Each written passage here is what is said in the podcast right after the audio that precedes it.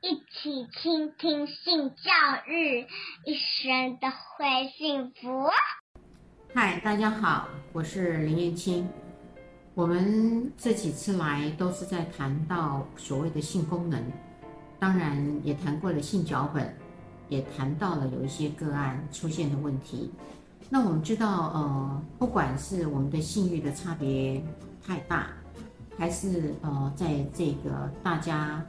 对于性的资讯上不够，以及在宗教上的虔诚带给的一个信念跟压力，会造成双方对性的紧张，还有焦虑，慢慢的就会形成了所谓的性压抑。其实性压抑还有其他的原因，什么样的症候可以变成我们口中说的性压抑呢？除了刚刚我说的一个虔诚的宗教信仰的观念以外，还有呢，其实是很少对性有幻想的人。我们知道对性有很多蓬勃的幻想，嗯、呃，你你其实是会有一个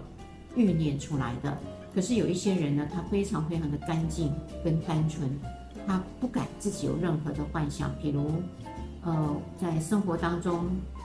不敢想象的跟一些熟悉的人或是影星，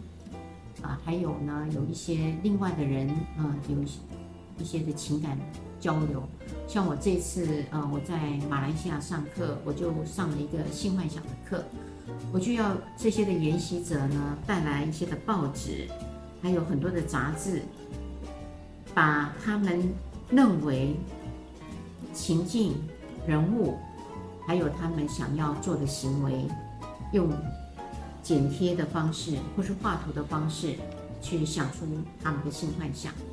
嗯，非常非常的有趣跟多元，因为这群研习的人原则上对性，嗯，多数是开放的，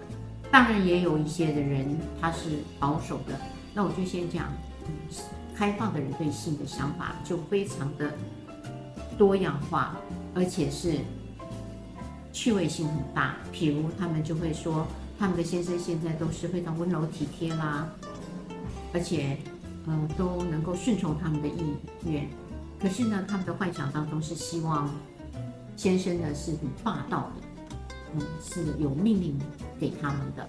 刚好跟原来的角色相反，而且他也很诚实的说，他们性幻想的对象都不是现在的伴侣，啊，可能在遥远的某一方，也有人就幻想说，很想在公众的地方，嗯，承受，呃，可能被偷窥或是被经过的人。碰到的危险就在那那里进行一场惊慌的性爱活动，或是在电影院的后座，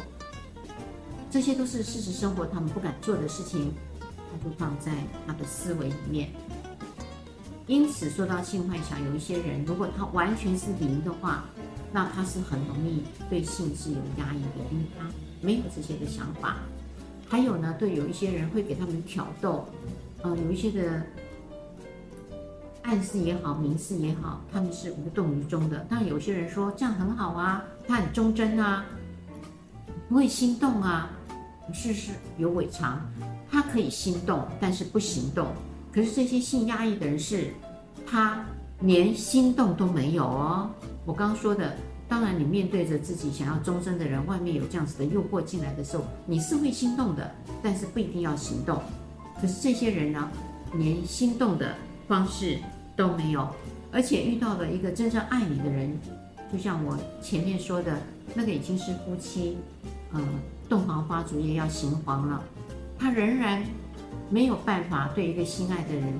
可以起心动念，这个就非常的严重了，而且呢。呃，跟对方做这个性，不是为了爱，而是为了生育的话，那当然，只要他生育的功能完成了，他就会停止这些性活动，就不想要了。我们都把它当成是性压抑很重要的症候群。当你明白了这些的点点滴滴，就自己做一下觉察，评估你是不是有这些的现象。如果有，我们可能要按照我们刚刚的几个脉络，你去进行改善、改变，把它打开。欢迎持续收听、倾听性教育，大家一起来找幸福。